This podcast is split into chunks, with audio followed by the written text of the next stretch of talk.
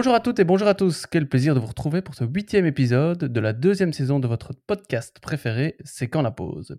Alors en cette période de fin d'année, quel beau cadeau que vous vous offrez en écoutant nos mélodieuses voix. Je dis non parce que, comme vous le savez, je suis accompagné de mes deux fidèles acolytes, mes deux petits lutins de la pédagogie. Alors le premier serait ravi justement d'être un lutin toute l'année pour pouvoir gambader en permanence en chaussettes. J'ai nommé Lio. Bonjour Lio. Bonjour Jérôme, et, pardon d'emblée à tous ceux qui écouteraient en été cet épisode qui transpire déjà l'esprit de Noël. Et enfin l'autre euh, lutin se réjouit également de cette période hivernale afin de profiter de manière totalement justifiée d'une bonne petite soupe réconfortante. J'ai nommé Nico. Bonjour Nico. Bonjour Jérôme et bonjour Lio. J'espère que vous allez bien. Vu le froid actuel, je dois vous avouer que mes autres plat se rapproche aussi euh, pas mal de la soupe. J'ai même préparé hier un one pot euh, de pâtes à la courge. Donc euh, parfait pour se caler avant l'hiver. Et donc la courge qui était dans, dans la soupe habituellement, bah, elle, est passée dans, dans mes pâtes. Donc oui, c'est l'hiver, hein, il, il commence à faire froid. Et on vous conseille d'écouter cet épisode, un verre de vin chaud à la main. Et là, on se met pleinement dans l'ambiance. Il faudrait une petite musique de fond avec Jingle Bells, Jingle Bells. Ça se trouve, ça se trouve. Euh, et, on y est. C'est peut-être pas libre de droit. C'est peut-être pas libre de droit, on va faire attention. Alors, on demanderait à Maria Carré si on peut mettre son petit euh, single habituel aussi. Euh, bon, alors, période de fête ou pas, on ne change pas en fin d'année. une équipe qui gagne, hein. on commence direct avec notre petite actu, anecdote, partage. Nico, qu'est-ce que tu as sur ton petit traîneau magique en ce moment? Alors, est-ce qu'on peut commencer cet épisode sans évoquer euh, ChatGPT? Ah non, c'est quoi? euh, hein? Qu'est-ce que c'est? Euh, C'est cette fameuse intelligence artificielle, cet agent conversationnel qui, pour l'instant, affole un peu la, toile.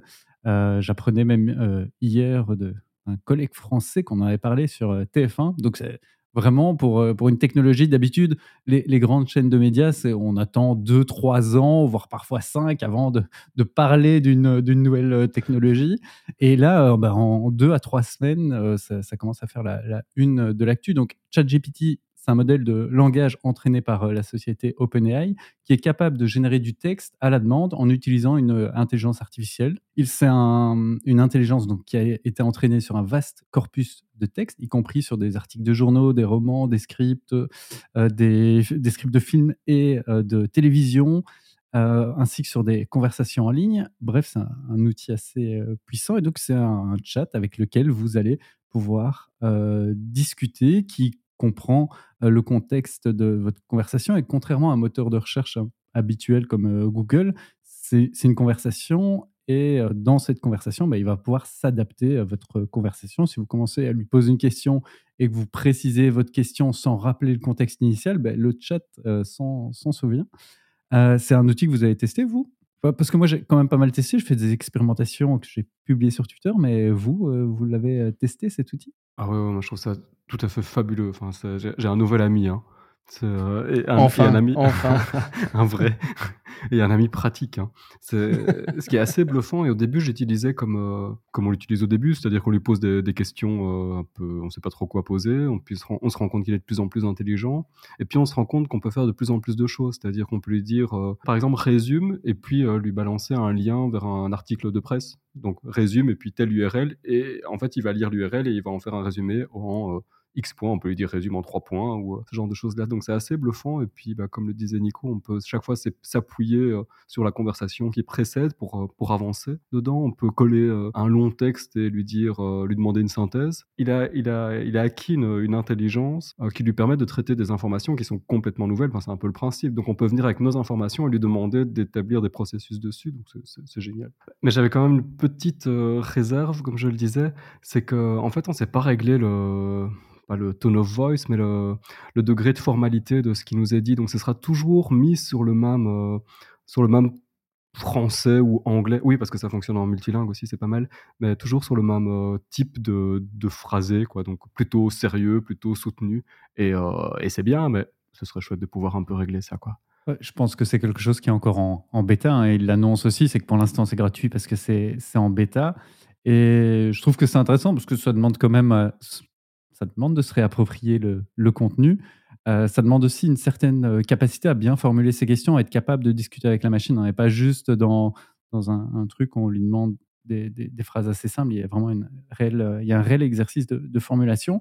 Et donc, on l'a dit, hein, ça peut servir à pas mal de choses. Et même pour les formateurs et formatrices, si vous donnez une formation sur un sujet, vous pouvez par exemple demander à ce chat de vous proposer un message pour remercier les participants d'avoir participé à votre formation, pour leur donner une série de ressources complémentaires et l'outil va vous proposer tout ça. Donc, pas mal d'usages intéressants à envisager et peut-être pas mal d'enjeux aussi pour la formation et surtout en termes d'évaluation bah, dans l'enseignement et peut-être aussi dans la formation. Toi, tu l'as testé, Jérôme? Oui, bien sûr, hein, testé aussi de, mon côté. Je ne pouvais pas ne pas passer à côté et ça a évidemment attisé ma, curiosité. Euh, en dehors de ce que vous avez dit, je pense que c'est assez puissant au niveau même de la formulation de, phrases et de textes ou autres. Hein, euh, et on peut effectivement lui demander écris-moi un texte là-dessus, écris-moi un remerciement.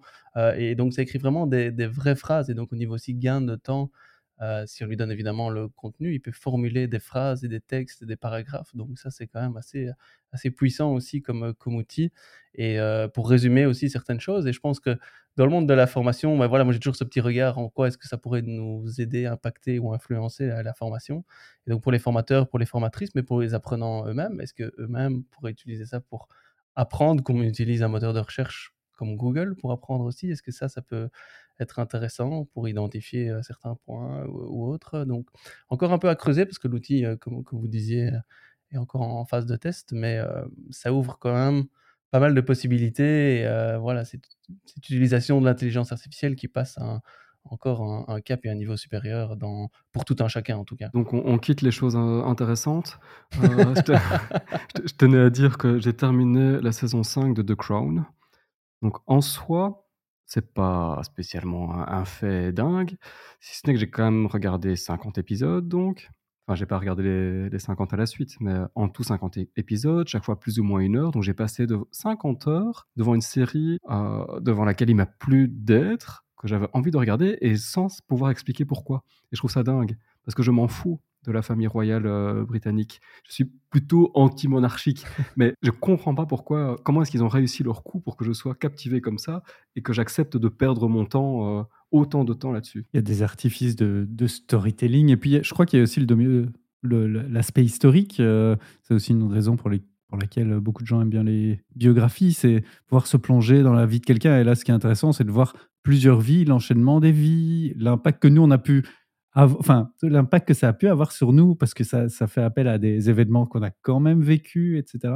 Non? Mais ça, ça, doit être ça, mais je, je, m'en fous de leur vie. mais moi, je me pose la question aussi par rapport à toutes les vidéos de formation ou les MOOC où on dit ouais, mais 50 heures de vidéo, euh, ça marchera jamais, euh, on capte pas l'attention de plus de 10 minutes, il faut changer. Et puis après, alors évidemment, on n'est pas ici dans un objectif d'apprentissage, hein, en suivant une série, on est une ah un peu plus passive, mais en tout cas au niveau captation de, l'attention et tout ce les techniques évidemment derrière qu'il y a de storytelling, je pense que c'est intéressant de se poser la question aussi pour, pour l'apprentissage en disant ben, comment est-ce qu'on peut réutiliser ça aussi? Et donc storytelling, gamification, il y a tous ces concepts-là qu'on peut un peu regarder, mais c'est assez intéressant quand on attend. Non, non, on ne sait pas capter l'attention plus de 7 minutes, 10 minutes, des fois ce qu'on entend. Bah, si on parle que de l'attention, à voir. Et surtout que dans cette cinquième saison, les histoires sont beaucoup moins pas la fin, s'il y en a qui l'ont pas vu. non, non, non, ne raconte pas la fin. Il y en a qui ne l'ont pas vu. Euh. il y a un côté voyeur aussi. Hein. On, sait qu'il se passe qu'il y a des frasques dans cette famille, on a envie de voir euh, sans, être vu. Et je crois qu'on aime bien toujours ça. Hein. En, même temps, tout le monde connaît la fin, mais bon, du moins. Oui, non, bien sûr. Mais c'est le, le, trajet qui vaut la peine. Voilà, c'est l'expérience. Le, non, mais en dehors ici de la thématique que tu soulignes, tout le monde a tous une série qu'on a suivie de manière assidue, enfin je veux dire, peu importe. Un peu, et un peu coupable. Euh, oui, et donc euh, voilà, moi la Casa des Papel, je l'ai suivie en, deux nuits, j'ai tout regardé, euh, ah impossible de dormir, je voulais absolument voir la fin, et voilà, et donc on a tous un peu ces séries-là, et pourtant là, je connaissais pas la fin, j'étais pas spécialement proche des acteurs, je vois pas trop comment j'aurais pu influencer leur vie, mais voilà, j'étais quand même pris par le truc, donc il y a quand même chaque fois c'est assez c'est assez bluffant quand même. Des leçons à retirer? Exact, exact.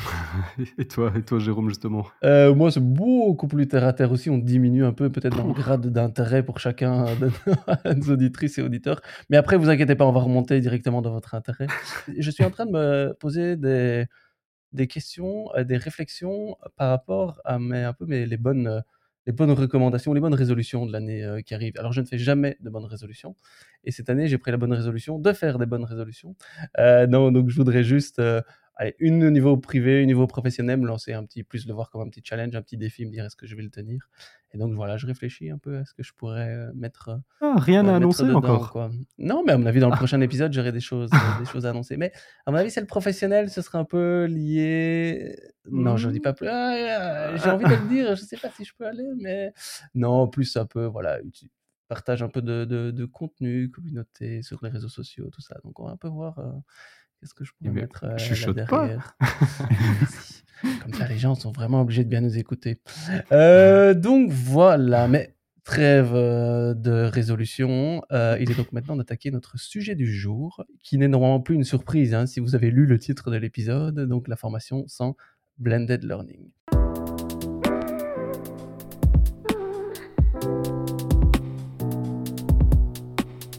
Alors, blended learning, je pense que c'est un des mots qui a et encore le plus utilisé actuellement dans le monde de, la formation. hein. J'en veux pour preuve que selon une étude de l'ISTF de 2022, 39% des entreprises qualifient leur offre de formation comme blended learning. Donc, c'est une augmentation de 7 points par rapport à 2021. Et parmi ces entreprises, 62% comptent évoluer vers encore davantage plus de blended learning dans les mois à venir. Alors, avant de nous lancer dans le débat pur et dur, il semble essentiel de cadrer celui-ci en définissant ben, qu'est-ce qu'on entend par blended learning. Et dans le rapport que je viens de citer, le blended learning est décrit comme présentiel et distanciel, donc présentiel plus distanciel, sans davantage d'explications. Euh, mais donc, je résiste pas à vous poser la question, Nico et Lio, quelle est ou quelle serait votre propre définition du blended learning? Nico, de ton côté? Alors, c'est un terme qui est particulièrement complexe à définir. Et moi qui aime bien les, les bonnes définitions, je pense que ça va faire un peu. euh, Tu as un quart d'heure, euh, Nico. Alors, on va avoir un, un petit débat. Non, mais c'est complexe parce que euh, dès qu'on se lance dans une euh, revue de la littérature ou qu'on lit quelques rapports sur le sujet, on remarque que le terme il va souvent être associé à d'autres comme le comodal, le bimodal, le mixte, euh, l'hybride, euh, des termes sur lesquels on, pourra revenir par la suite. Et aussi que la traduction euh, en français de blended learning, elle a été popularisée dans un article de 2006 de Bernadette Charlier, Nathalie Descraver et Daniel Peraya.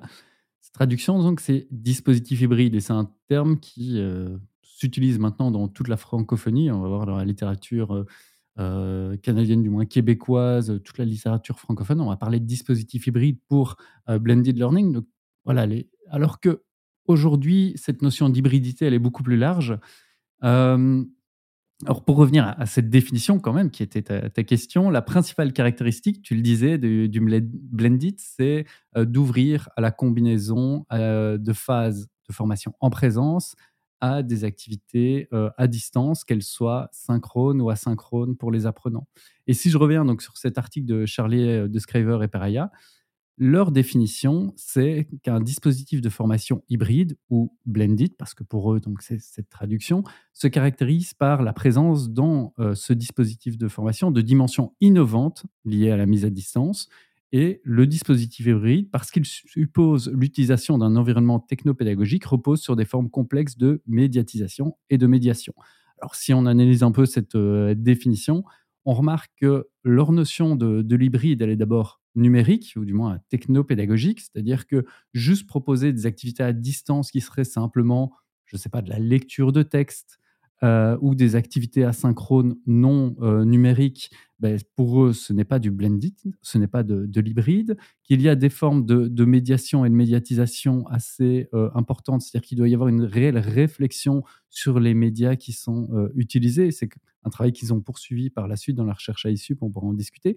Et puis qu'il y a la dimension d'innovation dans un dispositif de l'usage de dimensions innovantes. Et donc là, l'innovation au sens améliorer la qualité des apprentissages des euh, apprenants, qu'ils soient apprenants en formation professionnelle ou étudiants dans le supérieur. Donc cette innovation, euh, c'est pas juste, euh, le fait rendre les choses hybrides, c'est pas juste de, mettre un peu de la distance pour, euh, pour se faire plaisir ou pour ajouter du contenu, c'est bien dans une volonté d'améliorer les apprentissages. Donc voilà ce que je retiens de leur définition, qui est euh, discutable, mais c'est cette dimension quand même numérique, euh, des formes complexes de médiation et de médiatisation, donc une réflexion sur les médias et une volonté, par cette hybridité, d'améliorer la qualité des apprentissages. Ben, je, je je vais faire référence au même article, parce que c'est les joies des, préparations euh, chacun de son côté, c'est qu'on risque d'avoir euh, des, corpus communs. Euh, mais par contre, j'ai des éléments de définition pas tout à fait identiques. J'ai l'impression que je remonte d'un cran et que c'est plus spécifique que ce que toi tu, nous donnes. Et moi, je suis plus en accord avec ce qu'il est moins. C'est-à-dire que eux, si, je les, cite, donc Charlier de Scriver et Peraya, ce sont des dispositifs articulant à des degrés divers des phases de formation en présentiel et des phases de formation à distance, soutenues par un environnement technologique comme une plateforme de formation. Donc, je me demande dans quelle mesure, euh, mais tu les as plus suivis que moi, euh, l'environnement technologique est là pour supporter, pour créer un peu l'interfaçage entre présentiel et distanciel mais que ça n'empêche pas, par exemple, d'y considérer une activité à distance de lecture. Oui, clairement. Mais cette lecture, elle est hébergée sur une plateforme de, technologique. Et, donc là, c'est ce qu'ils appellent, on y viendra après, mais dans le dispositif iSup, euh, un dispositif qui s'appelle la scène, qui est sur six types de dispositifs hybrides. Le premier, qui est juste la mise à disposition de texte. Ça ne veut pas dire que c'est il n'y a, a, pas l'usage de texte ou de forme, on va dire, analogique. C'est juste que c'est toujours soutenu euh, par euh, du, numérique, du moins dans leur définition. Et contrairement à ce qu'on peut entendre parfois, oui, mais moi je, faisais je fais lire des livres à mes euh, étudiants, c'est de l'hybride. Et où je leur demande de faire un exercice, un résumé de livre, c'est de l'hybride. Mmh Pour moi, pas forcément, parce qu'il y a vraiment cette dimension technopédagogique derrière, du moins dans, les nouvelles définitions. Et c'est une articulation, je crois que dans, dans mon chef, j'ai envie d'insister là-dessus, qui est organisée. C'est pas, l'hybridité, c'est pas juste on fait une partie, en présence, bah, limite on n'a pas le temps, vous terminez les devoirs à la maison, quoi. Non, non, c'est vraiment un truc qui est structuré pour que ça fonctionne, de cette manière-là et je suis assez, en accord avec, avec ce point de vue. Enfin, en tout cas, c'est le point de vue que je partage. Mais euh, est-ce que je le partage avec Jérôme aussi? Ah, bonne question. Ce serait bien la première fois qu'on partage quelque chose. Hein. non, mais ce que je retiens un peu votre définition, c'est effectivement, il y a la dimension très, très numérique, hein, avec médiatisation et autres. Il y a la, dimension euh, d'innovation pour améliorer l'efficacité pédagogique et l'aspect aussi structure. Hein, euh, donc, il y a un vrai scénario et ça doit être organisé dans les différents euh, articles et études scientifiques que j'ai consultés en préparation de l'épisode, ben, on constate que même entre différents chercheurs et chercheuses, c'est pas évident de trouver une définition évidemment unique, hein, parce qu'il y a des petites interprétations, des notions différentes en fonction de la langue. Nico, en as un petit peu parlé euh, aussi. Hein. il y a des traductions euh, qu'on va utiliser en français qui en fait veulent dire quelque chose d'autre en anglais, par exemple. Donc voilà, mais J'en ai trouvé une que nous pourrions utiliser pour cadrer un peu notre discussion et qui rejoint votre définition euh, aussi. Hein. Donc, elle revient à Juban et Al en, 2000, en 2004, euh, qui dit ceci donc, blended learning, donc une méthode d'enseignement qui associe l'efficacité et les possibilités de socialisation de la classe traditionnelle en face à face, hein, donc en présentiel, aux possibilités d'apprentissage numériquement améliorées du mode de prestation en ligne. Donc, ça rejoint cet aspect voilà, d'amélioration de la qualité, donc d'utilisation du numérique pour améliorer euh, l'efficacité pédagogique. Et alors, il rajoute un petit élément que je trouve euh, assez intéressant, qui cadre, à mon avis, aussi avec votre, votre définition et votre vision des choses.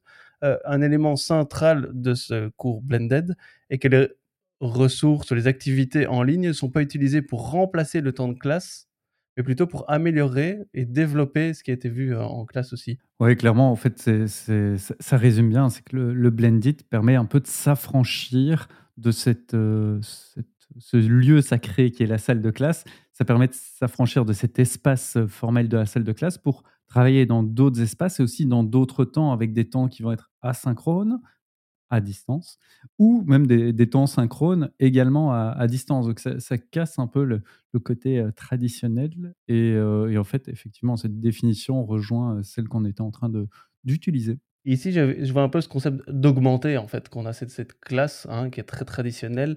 En fait, on va essayer de l'augmenter, mais toujours avec ce souci d'efficacité et d'amélioration aussi pédagogique.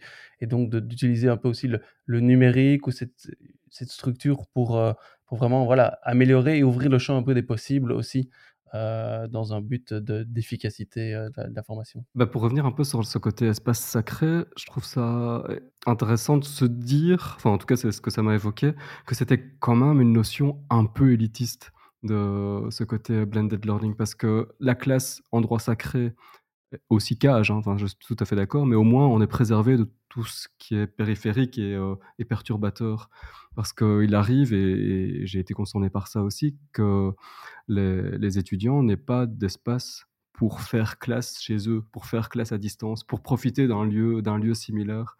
Et, euh, donc, c'est pas toujours l'intention de, bien faire ne, ne, se traduit pas toujours par, euh, par euh, une bonne adhésion pour ce genre de, de raisons-là. Clairement, oui, on pourra discuter de, de, de, ces inégalités, notamment en termes mmh d'inégalités numériques, inégalités euh, méthodologiques, euh, etc. Et en, en, ayant mené quelques travaux auprès d'étudiants qui vivaient des dispositifs hybrides il y a quelques années, si certains qui trouvaient l'espace de, enfin de classe, là c'était des amphithéâtres, très euh, lui-même très bruyant, très peu propice à l'apprentissage. Donc le fait de pouvoir revoir parfois les cours en, vidéo et aussi d'avoir des moments à distance où ils peuvent se concentrer, travailler à leur rythme, ça va avoir des effets aussi bénéfiques parce que l'espace de classe n'est pas l'endroit forcément le plus adapté. Donc, il, y a, du pour et, du contre. Mais ça fait, une transition, hein, je voulais, sans en faire un cours euh, d'histoire ou autre, mais d'aller chercher un peu d'où ça vient et comment est-ce qu'on est arrivé en fait à, ce blended learning. Hein, parce qu'on disait, est-ce que c'est lié à un besoin, une efficacité pédagogique, organisationnelle logistique?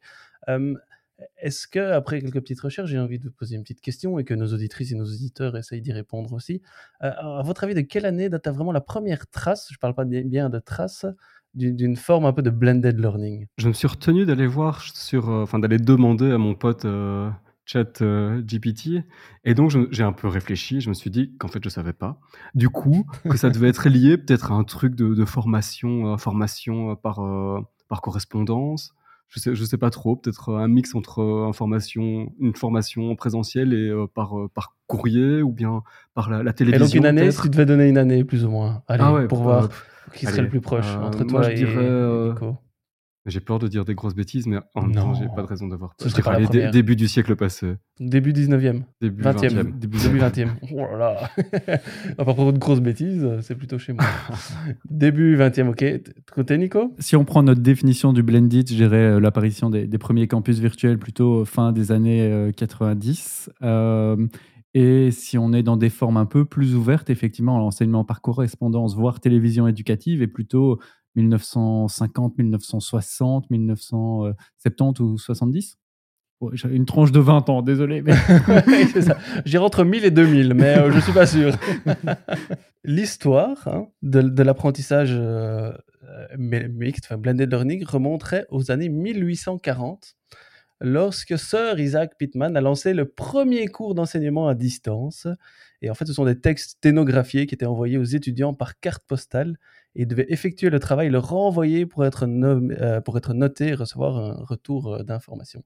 Alors, c'est évidemment pas le blended learning tel qu'on le voit maintenant ici, mais c'est un peu les, prémices. Hein.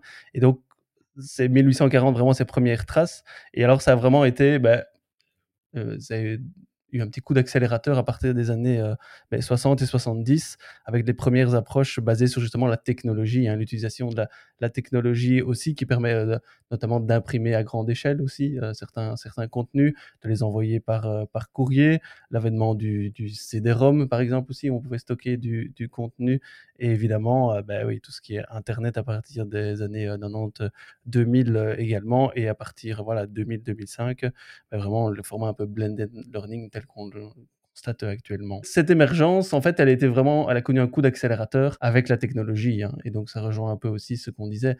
Alors évidemment, en 1840, la technologie, euh, c'était de pouvoir envoyer une carte, euh, une carte postale, euh, et donc c'est aussi une utilisation un peu de la technologie de, de l'époque aussi, voir comment est-ce que ça peut améliorer et donner accès aussi, puisque dans cet article, ils font aussi référence à l'accessibilité en fait, hein, de pouvoir utiliser ces nouvelles technologies pour rendre le contenu plus, euh, plus accessible à un maximum. Hein. Donc il y a aussi cette notion, cette dimension en tout cas d'accessibilité à l'information au contenu. Donc ça rejoint un peu aussi ce, qu'on disait, de pouvoir utiliser euh, un peu ce blended learning pour donner aussi accès à d'autres types d'apprenants.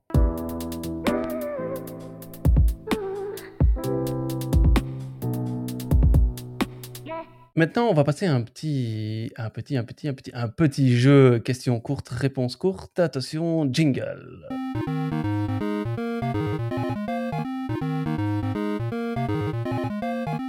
Donc, questions courtes, réponses courtes. Le principe évidemment simple. Donc, c'est un peu pour connaître vos avis, vos usages, donc très personnels hein, euh, ici par rapport au blended learning.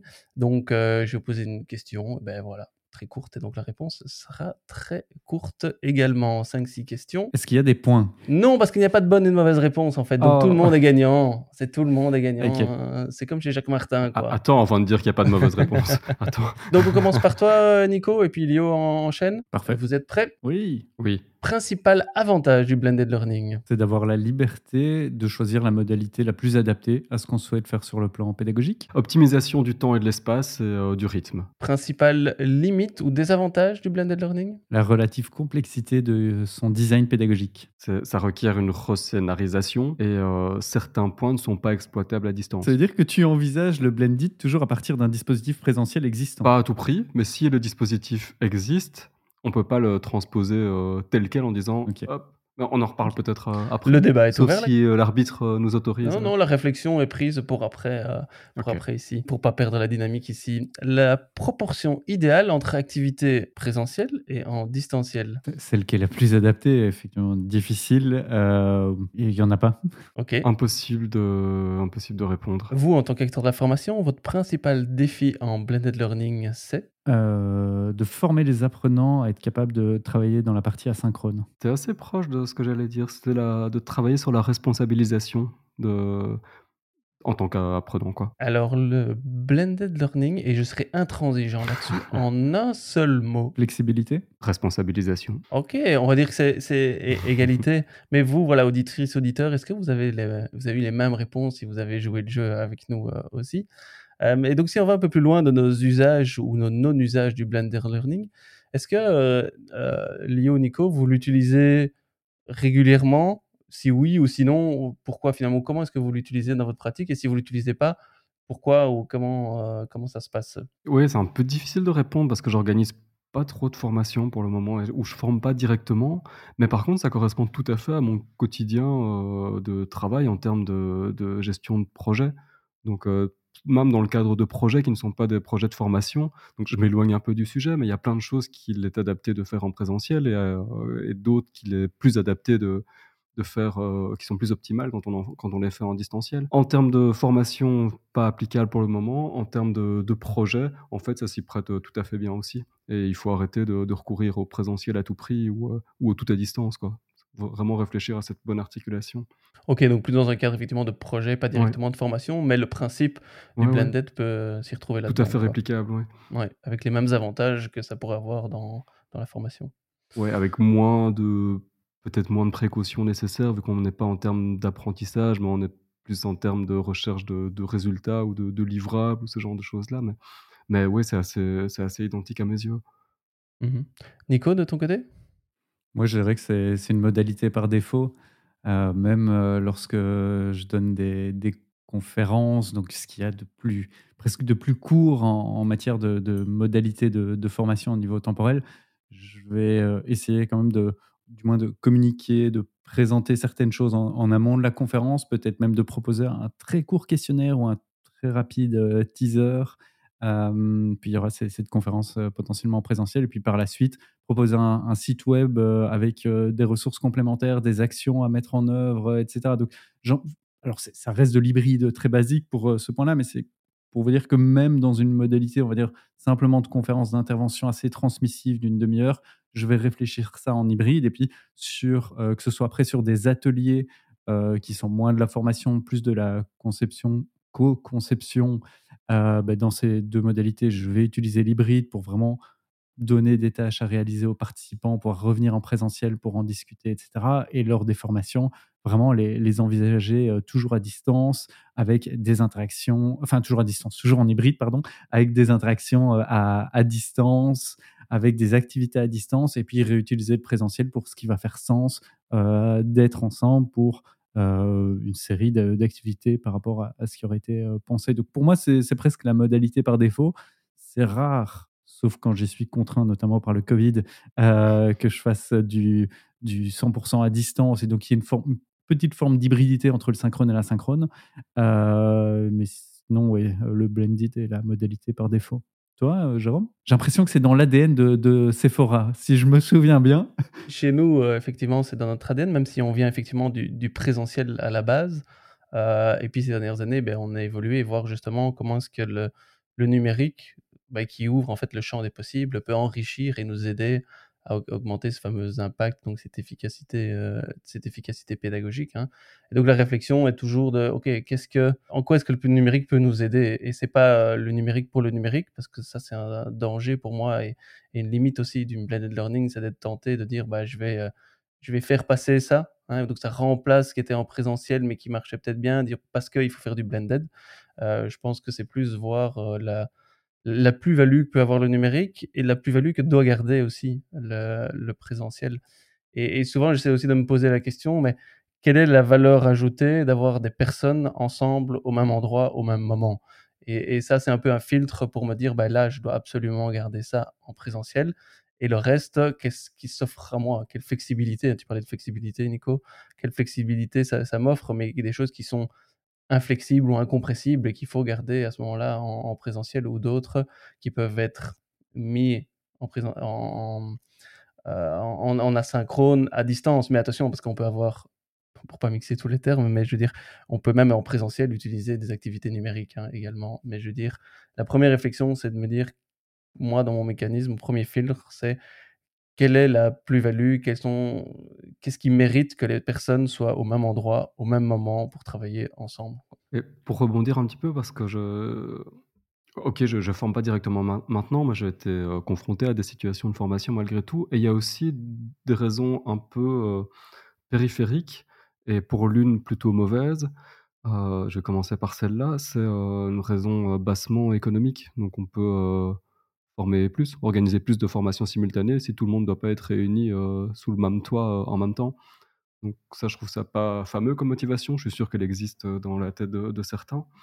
Et, l'autre, là, c'était plus dans, le cadre universitaire et, à l'étranger plutôt, où là, les cohortes sont tellement grandes qu'on est obligé de, de fonctionner par, avec une part d'hybridité, d'hybridation parce qu'on ne sait pas réunir tout le monde ou pas tout le monde à la fois. Mmh ce que tu veux dire, c'est que la, motivation à utiliser le blended learning peut être différente. Ça peut être des, motivations peut-être financières qui, à mon avis, avis personnel, n'ont pas lieu d'être. n'ont pas lieu d'être, parce que je ne pense pas qu'il y a euh, des économies euh, qui peuvent être faites à ce niveau-là, mais des motivations effectivement organisationnelles ou logistiques, et aussi des motivations pédagogiques, en sachant que le mieux, évidemment, ce serait d'avoir ces motivations pédagogiques aussi, mais dans la mode pédagogie, il y a quand même une tenir compte des contraintes logistiques également. Quoi.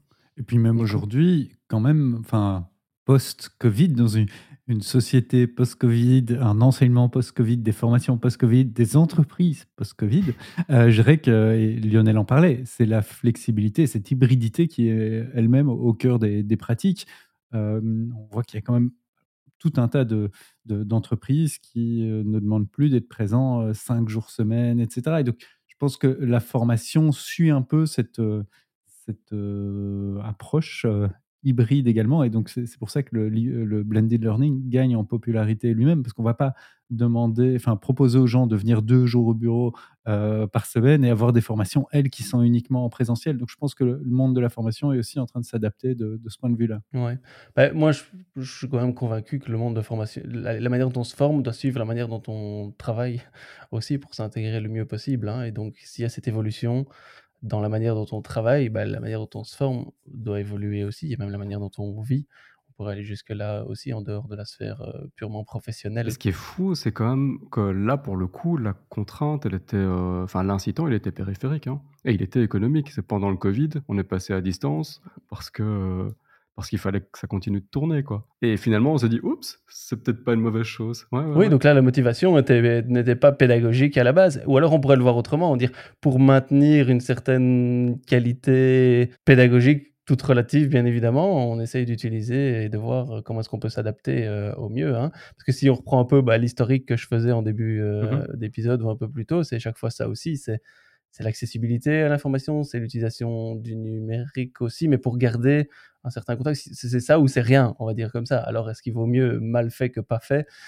C'est un autre, euh, c'est un autre débat. Mais, euh, j'ai identifié quelques défis euh, ou en tout cas quelques questions que, tout concepteur, animateur de formation s'est posé ou se pose un peu au quotidien. Et ce sont des sujets bah, qui questionnent hein, concernant un peu le blended learning.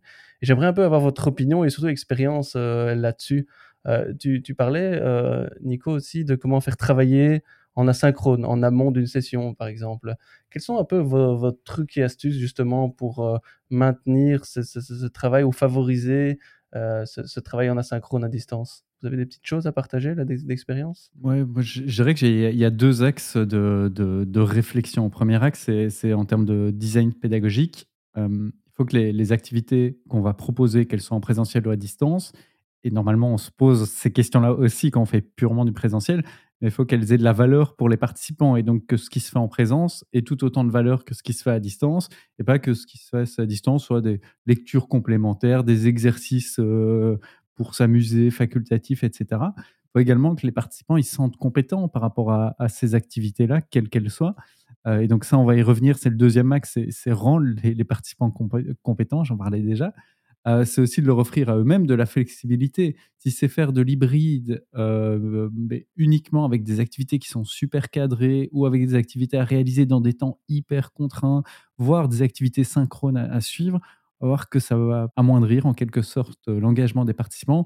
Et puis, il y a aussi la dimension en termes de design pédagogique, la dimension de plaisir qui est importante à garder c'est quand même très chouette de se retrouver en présentiel, d'échanger avec d'autres, d'être euh, là euh, toutes et tous ensemble. Et comment réussir à, recréer ça à distance avec de l'humour, de la bienveillance, euh, une bonne ambiance, des tâches variées? Donc, essayer de garder ça à distance. Donc, ça, c'est, l'axe de design pédagogique. À côté de ça, l'axe de, de formation à, certaines compétences des, participants. Et, je dirais qu'il y a, deux sujets auxquels les formatrices et formateurs doivent faire attention c'est d'une part les compétences à apprendre et à apprendre à distance, parce que contrairement au présentiel où on est accompagné par le, formateur ou la formatrice, bah, à distance, on est seul. On doit ce qu'on appelle autoréguler ses apprentissages, donc se donner soi-même des échéances, s'observer soi-même pour voir si on apprend bien, être capable de se poser les bonnes questions et si besoin, les poser au formateur ou à la formatrice. Donc il y a tout un travail d'apprendre à apprendre à distance. Puis aussi tout ce qui concerne le champ des compétences numériques. Euh, certes, être capable d'allumer son ordinateur pour, euh, pour se connecter à la plateforme, mais après ça, être capable aussi d'interagir avec d'autres sur un, sur un forum, être capable de travailler, de collaborer avec d'autres à distance, euh, etc. Il y, a, un ensemble de compétences numériques qui vont être importantes à, développer chez les participants. Et donc voilà, deux piliers. D'une part, en termes de design pédagogique, c'est les différentes dimensions pour engager les participants et puis les, former à, certaines compétences qui vont être essentielles pour qu'ils vivent bien cette partie euh, asynchrone. Bah oui, moi je crois que je vais reprendre un petit peu euh, en plus synthétique euh, ce que tu as développé. mais non, non, c'est très bien, mais c'est un petit peu vers ça que j'allais, moins complètement, mais d'une part, il y a ce côté, je reprends le mot, ça se dissimule derrière apprendre à apprendre, mais c'est la responsabilisation. Donc, c'est pas une défausse non plus de responsabilité, mais c'est de leur dire, bah, voilà, prenez-vous maintenant, vous devez vous prendre en main et c'est, euh, vous ne le faites pas, vous ne le faites pas. Mais euh, c'est dans votre intérêt de le faire. Voilà, voilà pourquoi c'est dans votre intérêt de, de, le faire. Mais là où c'est important, je, je t'interromps en quelque sorte, c'est certes les responsabiliser, mais aussi en leur donnant les outils. Et bien souvent, on se dit que ça va être très simple, ne serait-ce que regarder une vidéo, euh, et pour avoir étudié ça chez des étudiants qui arrivent à l'université, la vidéo, ça a été dans leur univers un peu de plaisir, leur univers personnel jusqu'à l'entrée à l'université. Et puis tout d'un coup, on leur dit que c'est un média d'apprentissage. Ils n'ont pas forcément les codes pour s'approprier ce média-là. Et donc, certes, on peut les responsabiliser à se dire, ben, allez vers cette vidéo, euh, étudier à travers cette vidéo. Euh, qui vous donne les concepts, etc. Mais surtout, leur donner les outils, les pratiques adaptées. Comment est-ce qu'on étudie par une vidéo ouais. Et c'est pour ça que je rajouterais deux, deux petits points. C'est euh, d'une part, c'est de dire qu'on est. Euh, enfin, tout d'abord, avoir une communication claire et minimale.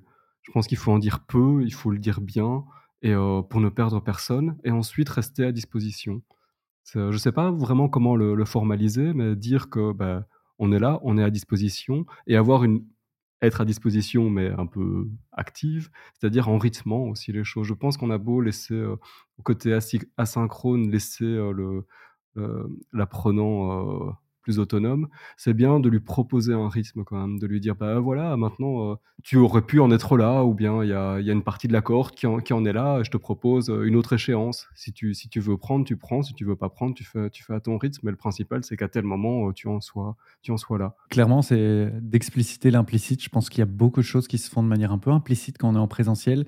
et en tant que formatrice ou formateur, on va être capable de déceler un groupe de participants qui n'a pas compris quelque chose, un groupe de participants qui est un peu à la ramasse et qui a du mal dans une activité. À distance, c'est beaucoup plus difficile. Les outils peuvent aider, mais ça reste mmh. plus difficile. Donc, effectivement, communiquer sur les échéances, communiquer sur les attentes et aussi se montrer disponible, réussir à créer de la présence euh, à distance. Pour, compléter ce que, vous dites, hein, donc effectivement le travail du, design aussi, hein, et donc pouvoir compléter aussi les activités. Hein. Tu parlais de valeur, Nico, donner de la valeur. Je pense que refaire exactement la même chose, où euh, on a fait un module euh, asynchrone en ligne, on se voit en présentiel après, qui n'a pas suivi Ah, toi, toi, bon, ok, je vais reparcourir ensemble. Là, on se tire une balle dans le pied euh, complètement aussi, hein, montrer que ça va être réutilisé aussi et vraiment le réutiliser, faire le lien pour montrer effectivement la valeur que ça a et c'est pas juste on a mis quelque chose euh, qui, est, juste à disposition comme ça. Hein. tu, tu, parlais d'offrir la flexibilité. Euh, je pense que c'est important de garder cette flexibilité-là, mais avec des, moi, j'essaie de mettre un peu des milestones aussi qui sont cohérents, mais pour montrer qu'il y a cet, cet accompagnement. Et pour moi, c'est vraiment ce point clé-là.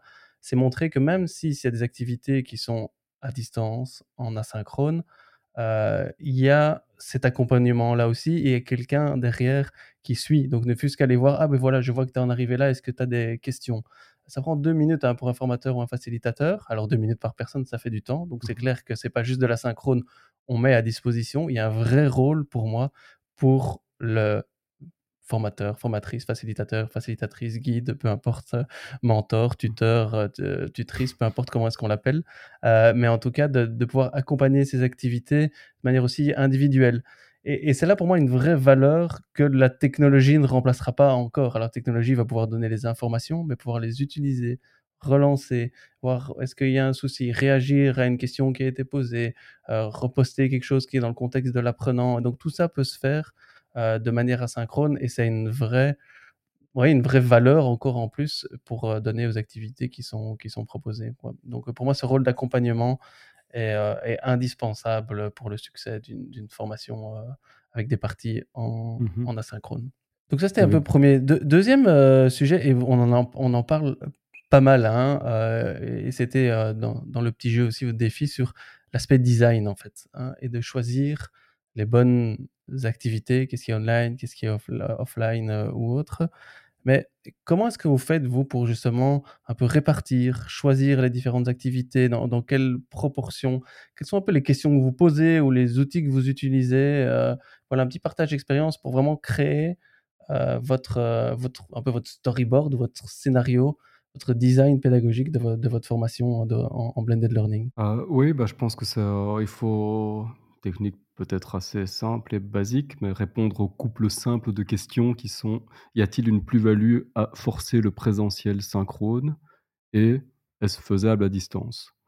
Et Je pense que si on, répond déjà à ces questions-là, on peut déjà placer plutôt l'activité de tel ou tel côté, ou bien éviter de la placer d'un côté où on aurait répondu euh, Euh, de mon côté, ben, plusieurs choses. Si on est dans, dans, une approche comme le proposait tout à l'heure euh, Lio, de se dire euh, on a du présentiel, on veut aller vers de l'hybride, c'est de faire attention à ne pas créer de la charge de travail en plus. Souvent, on a tendance à se dire ben, je vais ajouter du contenu, donc ça, y faire attention. Et puis sinon, pour peut-être guider nos auditrices et auditeurs, j'en parlais très rapidement, il y a une recherche qui s'appelle iSUP, donc H-Y-S-U-P pour euh, hybride dans l'enseignement supérieur, je pense, euh, qui est une recherche euh, qui a été menée dans, différentes universités en Belgique, en France, au Luxembourg, en Suisse et au Canada, et qui a permis d'élaborer une typologie de six grands types de dispositifs hybrides. Et ces différents types de dispositifs hybrides ont été catégorisés à partir de 14 composantes donc, en fonction des activités qu'on propose en présence, à distance, de, des interactions qu'on propose, des éléments multimédia, etc. Je laisserai nos auditeurs et auditrices aller découvrir ça. Mais donc, si on fait varier ces 14 composantes, on va rentrer dans un type plutôt que dans un autre. Et ce qui est assez intéressant, euh, c'est que ces différents types ont été associés à des impacts sur la motivation des apprenants, le sentiment d'efficacité personnelle, l'engagement des apprenants dans, les euh, dispositifs. Et donc, de ce point de vue-là, ben, on va pouvoir euh, soit faire un audit de ce qu'on fait actuellement en termes de dispositifs hybrides, de voir euh, quel type de dispositif on propose et de projeter comment le, vivent potentiellement nos, apprenants. Et puis, si on a envie d'aller vers de l'hybride, on peut un peu réfléchir à qu'est-ce qu'on a envie de faire comme euh, activité euh, offline, online et cette répartition, répondre à ce questionnaire parce que le, donc le, le, site de la recherche permet de, se positionner sur ces 14 composantes et en se positionnant là-dessus, même si c'est pour un dispositif euh, projeté, ben, on va pouvoir anticiper les, impacts de son euh, dispositif.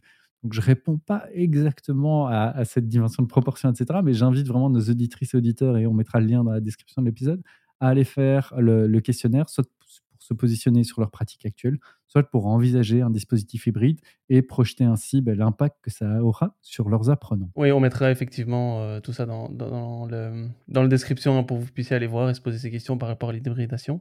Léo, tu voulais rajouter quelque chose? Ouais, simplement, je, je pense pas qu'il euh, qu'il faille appro- approcher la question en termes de, de proportion. Mais je parle de proportion parce que j'ai vu une ou deux études, euh, et ça m'a assez surpris aussi, où ils expliquent un peu la proportion idéale, et donc ça variait de 20, 20 à 25 pardon, à 50%.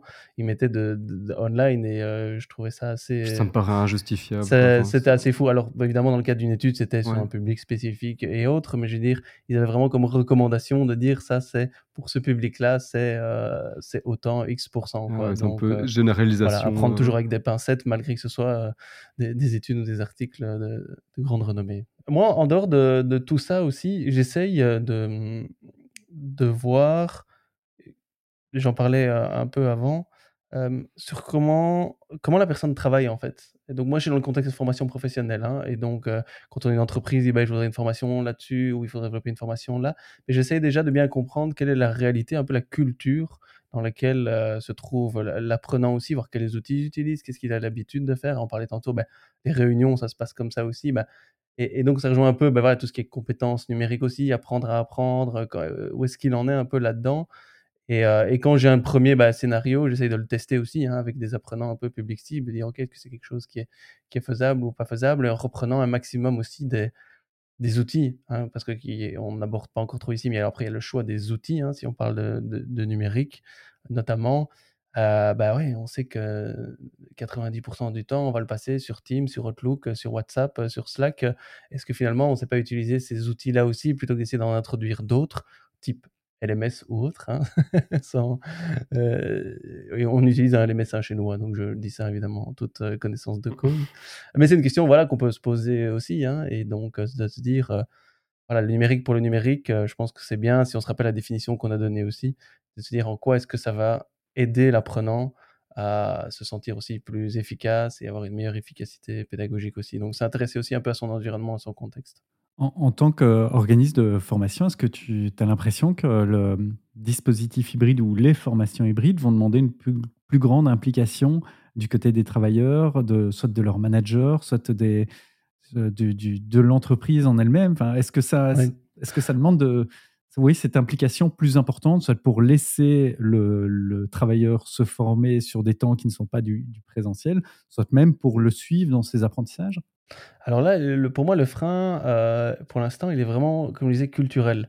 Donc la culture de la formation est très fort. euh, bah, ok, on se forme, c'est un temps, et on travaille, c'est un autre temps. hein. Et donc, euh, euh, je, je veux dire, c'est deux activités bien, bien séparées. Et donc là, ben, l'apparissage, la- la- l'apparition, l'apparissage, un beau mix entre apparition et apprentissage. Tout est permis. Ouais, j'ai fait un raccourci.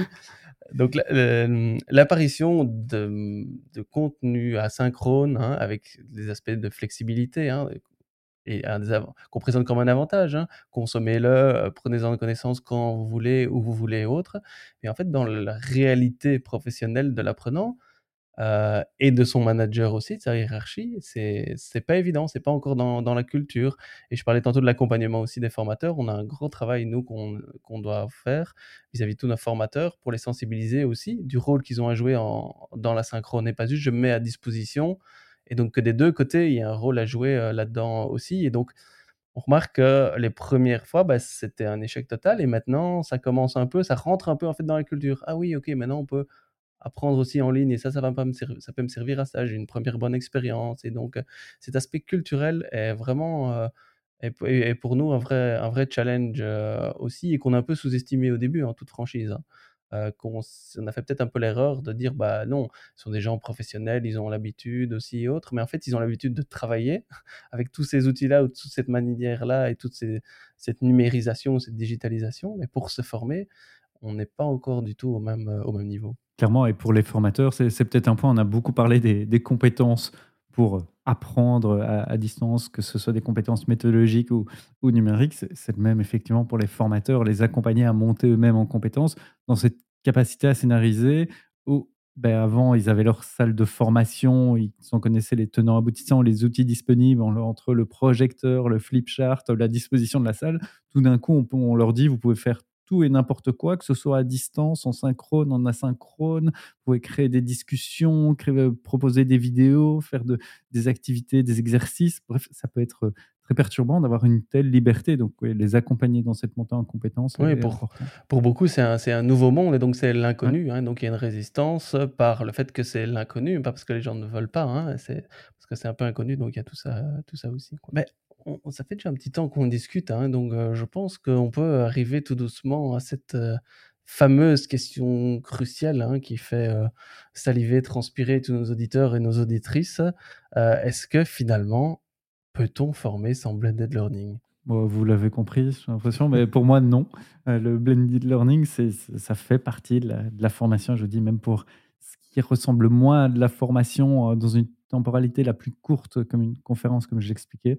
J'essaye de, rendre ça hybride. Donc, oui, pour moi, on ne peut pas former sans blended learning, mais peut-être que Lio aura un, avis différent. Non, pour moi non plus. Plus, plus aujourd'hui, on peut pas. Enfin, on, je vais pas dire qu'on paraît has-been si on le fait, vu que c'est pas une question d'image ou de réputation, mais je pense qu'on est à côté de la plaque si on tient, si tient pas compte de cette possibilité-là et de tout ce qu'elle peut apporter. Par contre, très souvent, on peut euh, mal gérer le bazar, hein, et, et ça peut souvent mal se passer, mais je pense qu'il faut garder ça en, en- en objectif et euh, incontournable. Donc euh, non, on ne peut pas, on peut plus s'en passer aujourd'hui.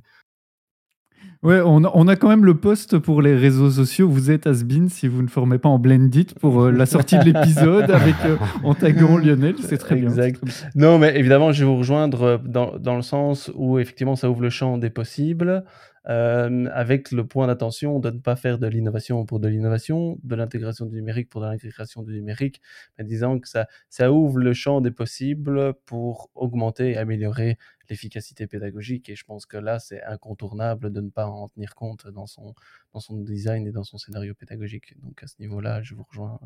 Voilà. Donc nous avons un 3 sur 3 pour le nom. On ne forme pas sans blended learning selon nous. Waouh. Alors, euh, ben, comme, euh, comme tout épisode également, voici le temps des, des recommandations. Lionel, ta petite recommandation de, de l'épisode.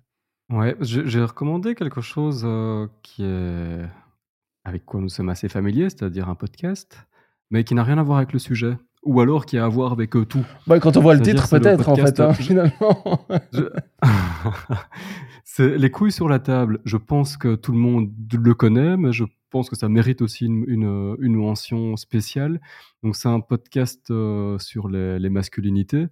Ou ça veut dire quoi les masculinités? Ben, C'est un peu la place de l'homme euh, occupée par l'homme. euh, comment est-ce qu'elle est occupée comme ça? Comment est-ce qu'elle n'est pas occupée euh, et de manière égale par, par la femme Où se trouve Pourquoi ça se passe comme ça? Est-ce que ce sont des choix? Parce qu'il n'y a rien de il d'automatique, c'est la langue qui amène ça, c'est euh, souvent des, bah, justement, comme je le dis, des, choix assez arbitraires de positionner l'homme de cette manière-là. Et donc, ça met tout ça en perspective. Donc, c'est produit par Binge Audio et c'est animé par Victoire Tuaillon.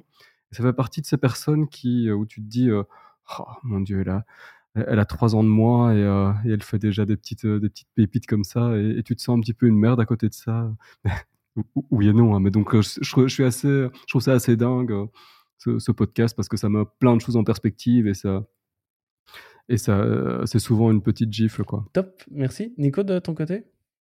J'avais une question avant ça pour, pour Lio. C'est, Ah. c'est- ça fait combien de temps que, Ouais. que le podcast existe? Parce que je le connais, mais j'ai l'impression de le connaître aussi depuis très longtemps. Donc, quand tu dis ça, j'ai l'impression qu'ils ont. Ouais, Elles ont surtout l'expérience Je- euh, de, je crois que ça fait 5 ans, mais euh, je, vais, je, vais- je vais vérifier. Moi, je je l'écoute pas depuis 5 ans et je suis pas allé écouter, heu, avant, mais je vais Alors, vérifier c'est aussi l'expérience. Nous n'avons même pas encore une année de de Oui, oui, podcast, heu, derrière nous, mais effectivement des très chouettes épisodes, de très chouettes, réflexions. De mon côté Deux mille deux 2017, donc ouais, 2017, ouais. 5 ans. Hem, donc de mon côté, heu, 2 recommandations, mais avec le même titre. Comme quoi j'ai twisté un peu le ça pour, heu, pour en fait, il y a qu'une recommandation. C'est un livre qui s'appelle «De la simplicité». Alors en fonction de l'auteur, vous ne trouverez pas la même chose, heu, même si il y a des des recoupements. Non, en fait, ma première recommandation, c'est vraiment «De la simplicité» de John Méda. John Méda qui est un web designer, et qui a sorti un livre, assez assez ancien, j'ai l'impression. Je regarde rapidement, la date, on est vraiment dans les dates. Je devrais je le ferai par la suite. Non, ouais, 2006, mais c'est peut-être même pas la première édition, mais donc il y a quand même une petite quinzaine d'années avec, heu, 10, heu, principes pour aller à l'essentiel lorsqu'on design. Alors lui, plutôt des designs, d'objets, mais sa volonté, c'était vraiment de simplifier, hem, se simplifier la vie à l'ère du numérique où, heu, bah, les objets deviennent eux-mêmes de plus en plus, heu, complexes et donc comment on peut designer des choses, des interfaces ou des, objets, numériques de manière plus simple? Il donne ces fameux 10 principes. Et je trouve que c'est un livre intéressant à à utiliser en tant que enfin, du moins à lire et des principes à utiliser lorsqu'on design des dispositifs de formation qui intègrent eux-mêmes du numérique. Ça permet de de simplifier les choses à travers la la réduction, le économiser le temps, hem et plein de petites choses, heu, comme ça. Donc je vous invite à lire ce livre pour, simplifier vos dispositifs pédagogiques et puis deuxième livre qui porte le même titre, c'est, celui de Henri David Thoreau. Heu, c'était pas la recommandation de base, mais finalement je me suis dit il était aussi dans ma bibliothèque, heu, pas très loin, donc je me suis dit: «Oh bah, c'est le même titre». Heu, c'est donc un philosophe américain qui est allé, heu, s'installer, seul, dans les bois et qui avait un objectif, c'était de se contenter du strict nécessaire et prendre le temps de profiter de la vie et de la beauté de la nature, sans rien d'autre. Et il a écrit, en étant, en quelque sorte dans sa cabane, dans les bois, toutes ses réflexions et De la simplicité, c'est un résumé de enfin un résumé ou une sélection de différents, passages d'un livre qui s'appelle, Walden, et qui est un livre beaucoup plus, gros. Mais ici, vous avez une sélection de ces, réflexions autour de la simplicité de cette vie en nature. Voilà, mes 2 recommandations avec le même titre. Pour toi, Jérôme? tu arrives toujours Nico, je t'avais dit une recommandation, tu arrives à quand même en placer en placer 2, hein. Et d'ailleurs, j'en profite pour aussi en placer 2 moi, hein, qui sont une suite. Heu, donc c'est les 2 livres de Thierry Geers, qui est le CEO de Google, heu, Belgique sur la digitalisation, donc un qui s'appelle Digitalis et 2 ans après, il a sorti Homo Digitalis et en fait, c'est bourré en fait ça part du principe que Digitalis est une cité où, heu, tout le monde communique entre eux pour, pour améliorer. Donc c'est comment utiliser en fait la technologie pour améliorer le monde dans lequel on est et connecter les personnes. Heu et donc voilà, il part du principe en fait que la technologie est neutre, c'est ce que l'homme va en faire et comment il va l'utiliser qui va permettre de l'utiliser bien ou pas bien et donc il y a toujours eu de la technologie et c'est de la manière dont on l'utilise qui va influencer aussi les effets qui peuvent, heu, que ça peut avoir. Donc heu, plein de choses, ça va du domaine de l'éducation, de la santé, de la formation. Il en parle également de l'environnement, comment est-ce que la technologie peut nous aider à répondre à tous ces changements et à tous ces défis qui se mènent, qui se présentent à nous. Donc heu, voilà, beh, nous voici donc au bout de notre recommandation et donc au bout de notre épisode. Merci à toutes et à tous. Donc si cet épisode vous a plu, n'hésitez pas à nous le dire via les réseaux sociaux ou sur nos sites web, hashtag CQLP. Et si cet épisode ne vous a pas plu, n'hésitez pas aussi à nous le dire via les réseaux sociaux et via notre site web. Et quoi qu'il en soit, beh, abonnez-vous pour ne pas louper les épisodes suivants et nous donner votre avis, qu'il soit positif bah, et ou négatif, hein, parce que finalement, on apprend aussi tous les jours et on n'est qu'à notre première, même pas première année euh, de diffusion. Donc voilà, il me reste au nom de toute l'équipe de CQLP à vous souhaiter de bonnes fêtes, remplies d'amour et d'humour, car avec cela, c'est reparti pour un tour et pour une nouvelle année. Donc merci Nico aussi, merci Lio à toi aussi, Merci beaucoup. et à très Bonne vite. fête et Ouais, merci beaucoup. À un bientôt. plaisir.